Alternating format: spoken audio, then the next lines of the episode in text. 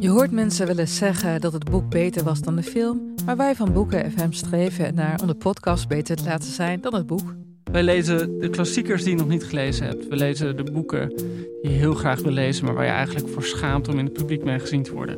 We lezen de Libris-winnaars. Uh, we praten over de Nobelprijslariaten. Allemaal zoals je een etentje hebt dat je moeiteloos mee kan praten en dat het lijkt alsof je helemaal belezen bent. Wij zijn Ellen, Joost en Charlotte van Boeken FM en je kunt ons luisteren in je favoriete podcast-app.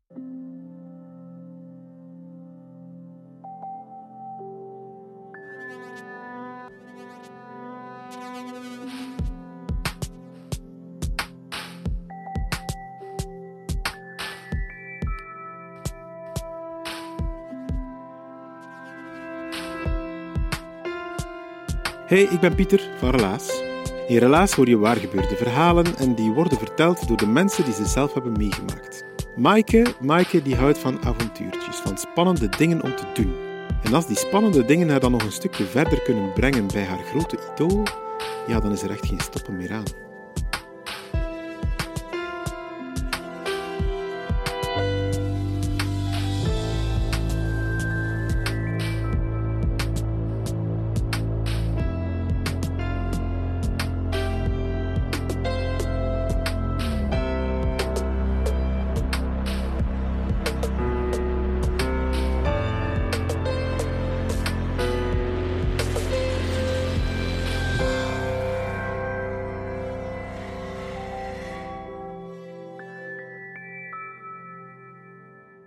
Het is vrijdagavond en ik ben gekleed in mijn mooiste galakleed en ik ben op weg naar het station. Ik ben op weg naar het station, dat wil eigenlijk zeggen, ik heb mijn hakken in mijn handen genomen en ik ben aan het lopen, lopen, lopen, want mijn trein vertrekt bijna en ik ben weer al te laat vertrokken. En als ik dan eindelijk puffend die trappen van het perron opkom, dan staat daar Han op mij te wachten. Han is een goede vriend van mij, iemand die ik al een jaar of tien ken, waarmee ik ooit samen op kot heb gezeten. Hij kent mij dus goed. Ik kijk een keer opgelucht van, ze is daar, amai. En wij springen samen in de trein. De deuren gaan zo net achter ons toe. En dan kijkt hij naar mij en hij vraagt, gaan we het nu doen? Zeg je er klaar voor? Ik ben compleet buiten adem. Ik heb een knalrode kop. Dus ik zeg, ja, wacht, hè, wacht. Hè. En ehm, mijn ervaring van te laat naar de trein te vertrekken, heeft mij al geleerd dat je best een flesje deo meeneemt. Dus dat had ik mee. Ik heb me even opgefrist.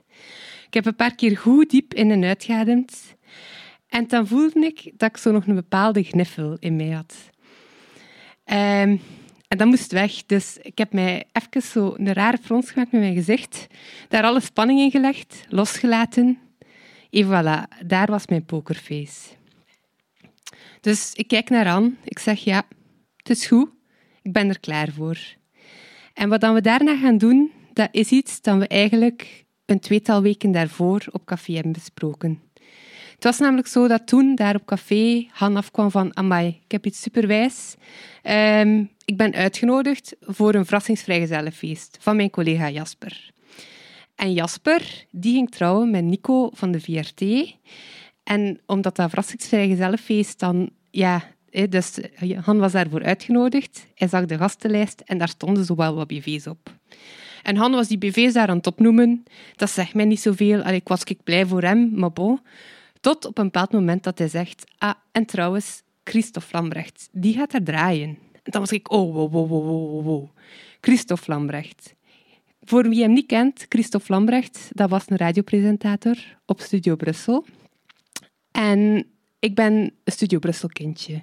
Bij ons thuis, de radio die stond altijd op. Dat was het eerste dat mijn papa s ochtends vroeg deed, de radio opzetten. Dus Christophe Lambrecht, dat was een beetje de stem van mijn jeugd. Als ik zat te spelen, dan was dat met zijn stem op de achtergrond. En dan later, als ik meer naar muziek begon te luisteren, dan heb ik ook wel wat de muzieksmaak van Christophe Lambrecht meegepikt. En nog later, als ik dan in de file naar Antwerpen stond of zo en ik luisterde naar de radio en het was echt een lange file, dan was dat ook even vanaf negen uur met Christophe Lambrecht bij mij in de auto. Dus het idee dat Christophe Lambrecht daar ging draaien op een mega exclusief feestje, ik was daar wel een beetje jaloers op. En Han had dat opgepikt en die zegt, ja, maar weet je wat? Eigenlijk mag ik wel iemand meenemen als ik wil. Dus heb jij geen goesting om mee te gaan? Ja, ja, tuurlijk, tuurlijk, ja. En dan hebben we daar de rest van de avond nog een beetje verder over gebabbeld. En een van de dingen die we dan besproken hebben is... ehm, ja, als je single bent en je neemt iemand mee op een feestje met je collega's, dan komt zo heel snel de vraag van ah, en is dat je niet lief? En nee, ja, eigenlijk jammer allee, dat je niet gewoon een vriendin chill kunt meepakken naar zo'n feestje of zo. Eh, dat we dan eh, besproken en dan op een bepaald moment zei Han ook zo van ja, ehm, wat dan nog wel echt ferm zal zijn, is dat je gewoon een Tinder-date meeneemt naar zo'n feest. En waar dat dan die vraag komt, dat je dan gewoon zegt, nee, nee, dat is mijn Tinder-date. Voilà. Dus tegen het eind van de avond stond dat helemaal vast. Han en ik, wij gingen naar dat feest en wij gingen doen alsof we elkaar daar voor de allereerste keer zagen.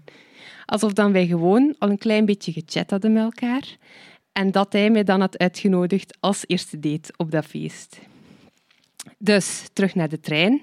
We zijn daar op zoek gegaan naar de collega's van Han. We hebben ons daarbij gezet en wij zijn begonnen met een typisch kennismakingsgespreksje dat je doet op een eerste date. En we hebben daar ook de collega's wel bij betrokken. Dat was vrij praktisch voor mij, want ik kende die collega's niet. Dus ik heb dan zo wel wat geleerd waar dat die mee bezig waren en wat dat hun hobby's waren. En zonder dat we dat hadden afgesproken, hebben Han en ik daar ook heel spontaan zo toevalligheidjes in verwerkt. Dus dan ging dat bijvoorbeeld dat ik zei, "Ah, ja, ik luister wel vrij graag naar muziek, ik ga ook heel graag naar optredens. En dan zegt, ah ja, leuk, ja. ehm, wat is het laatste optreden dat je gedaan hebt? En dan kon ik antwoorden, ah, dat was Ertebrekers in de Vooruit, voorbije woensdag. En dat was Han daar toevallig ook wel. En dat hij toevallig wel heel hard gedanst die avond, omdat hij net aan het podium stond. En stond ik toevallig ook wel net aan het podium. Want ja, wij stonden daar eigenlijk gewoon samen, maar dat wisten die collega's niet. En zo gingen wij ook toevallig naar dezelfde cafés en gingen wij toevallig samen gaan klimmen. Ehm, en ik denk dat wij in het begin zo wat idee hadden van, ja, we gaan dat een keer zeggen. hè, en dan na een kwartier zullen wij wel zeggen, ah, maar nee, wij zijn gewoon vrienden. hè. Maar dat was zo leuk om dat spel te spelen dat wij daar niet mee konden stoppen. Dus we hebben dat volgehouden. Je komt dan toe op dat feest en dan krijg je zo je glaasje cava. En tegen dan begonnen die collega's ook wel te beseffen van... Ah ja, maar nu staan wij hier eigenlijk op een date en dat klikt ook nog wel goed tussen die twee. Allee, die kunnen zo gemakkelijk met elkaar babbelen. Misschien, alleen nu staan wij daar gelijk wat tussen, misschien moeten we die wat afstand geven. En dan gingen die collega's ook fysiek zo wat verder gaan staan. En dan wachten wij zo'n minuutje of twee minuutjes. En dan gingen we daar terug bij staan. En dan kon dat helemaal opnieuw beginnen. En dan natuurlijk ook het moment dat Han wel eens naar het toilet moet. En dan eh, kwam een van die collega's naar mij. En die begon daar zo'n hele lofzang af te steken van... "Ah, het is zo'n goede jongen en zo'n grappige en een lieve, ja, ja, ja. ik moest dan ook heel hard opletten dat. Ja, ja, zwaar, zwaar. Nee, ik mocht dat niet zeggen, nee, ik wist dat nog niet. Ehm, en dan is dat feest daarna ook op gang gekomen, echt. Ehm, Christophe Lambrecht die heeft gedraaid, die heeft fantastisch goed gedraaid. Eh, dat was ook echt een zot feest. Ehm, dat was met acrobaten, met vuurspuwers. Daar was er een vrouw die dan dansen was met slangen. En ik heb daar voor de allereerste keer een slang aangeraakt. Ik was daar ook vrij verrast door, want in mijn hoofd is een slang zo een nat, glibberig ding. Maar als ik daar dan aankwam, dan was dat eigenlijk glad en droog. Een beetje gelijk leer. Ik had dat misschien kunnen weten, ik heb dat toen die avond geleerd. En dan, na Christophe Lambrecht, zijn er ook nog andere DJ's geweest die gedraaid hebben. Het is niet hetzelfde, maar het was ook wel echt vrij. En dan, op een bepaald moment van al dat dansen, begon het wel warm te worden. En dan zijn Han en ik buiten gaan staan. Even wat frisse lucht gaan eh, happen. En ik stond met mijn rug naar de deur en Hans stond tegenover mij. We waren aan het babbelen.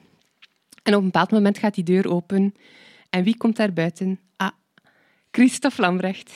Die passeert daar vlak aan ons. Ik had dat natuurlijk niet gezien, maar Han had dat wel gezien. Dus die heeft nog geroepen, hé hey, Christophe, salut. Hè.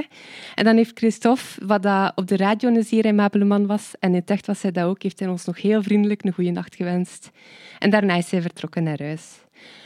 En een paar uur later hebben we hetzelfde gedaan. Bij ons was dat een taxi, de collega's hadden dat geregeld, en dan zaten wij in de taxi naar Gent naar huis. En ehm, dat was zo'n moment dat de collega's ehm, aan het bedisselen waren van wat is nu de meest efficiënte manier om iedereen thuis afgezet te krijgen? Eh, eh, en waar woont jij en waar woont jij? Hoe gaan we dat organiseren? Dus dan komt ook de vraag aan Maaike, en waar woont jij? En dan heb ik, dacht ik, oké, het is het moment, hè, de laatste stoot. Dus dan heb ik een keer goed geknipoogd naar Han. En ik heb gezegd, je mocht mij afzetten bij die schone jongen daar. Wat dat op uh, ook wel een beetje gniffel van de collega's uh, veroorzaakt. En het is dan zo gebeurd. Uh, ik ben daar afgezet geweest. Ik heb salut gezegd aan Han. Ik ben gaan slapen. Was, uh, het was een hele mooie nacht. En daarna ja, gaat het leven verder. Ehm, achteraf is wel gebleken dat dat moment dat dat eigenlijk een soort van, voor mij, een persoonlijk moment was van afscheid aan mijn radioheld. Want Christophe Lambrecht is eigenlijk niet zo heel veel daarna uh, heel plots overleden aan een hartinfarct. Jasper en Nico die zijn een goed half jaar daarna getrouwd, een bescheiden kring in Frankrijk. En ik heb hun dan wel nog een flesje gaan brengen. Niet op trouw, daarvoor nog gewoon. Om hen te bedanken voor, uh, voor het mooie feestje dat ze, dat ze hadden. Alleen niet echt georganiseerd hadden, maar gekregen hadden. En dat ik heb wat komen partycrashen. En dan, meer dan een jaar later, heeft het verhaal nog een klein staartje gekregen. Uh, het was dan namelijk zo dat Han en ik nog eens op date zijn gegaan. Een tweede date.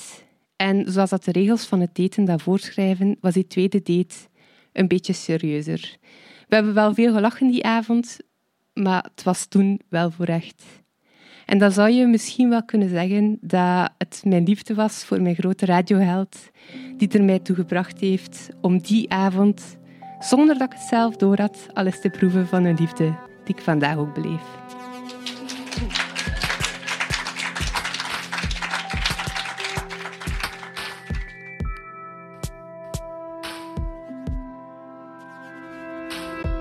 Dat was het relaas van Maaike. Ze heeft het verteld in Vooruit in Gent in juli van 2021. Ik herinner mij nog, het weer was niet optimaal. We hebben ons dus binnen in Vooruit gezet. Het was oorspronkelijk niet het plan, we moesten eigenlijk op terras zitten. Maar wat, binnen in Vooruit, in het café. Het was een zondagmorgen, ideaal voor een kopje warme koffie of thee en vier geweldige verhalen. En dat van Maaike, dat zat er ook tussen. Maaike is trouwens ook een van onze medewerkers bij Relaas. Zij verzorgt de montage van de wekelijkse podcast, dus zij knipt en zij plakt mijn stem en ze hangt er dan het verhaal aan. Dus Maaike, als je dit beluistert terwijl je aan het monteren bent, laat dan even jouw aanwezigheid horen door een maf geluidje te plaatsen elke keer wanneer ik het woord pistolet heb uitgesproken. Pistolet. Verse pistolet. Voilà, daar is het.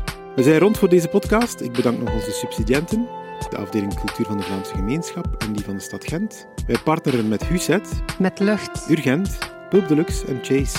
Maar we willen vooral jullie bedanken, onze luisteraars. Jullie houden onze podcast in leven. Die vannacht voor u gebakken is.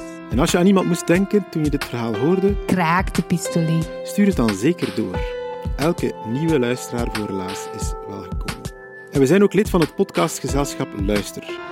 Luister de pistolet. Dat is een club van verhalende podcasts. Dus als je er niet genoeg van kan krijgen, van Relaas bijvoorbeeld, dan kan je op Luister met een y, dus luister.be, nog heel wat andere verhalende podcasts terugvinden. Hier mag alles. U kust het uiteindelijk toch zelf op. Smakelijk.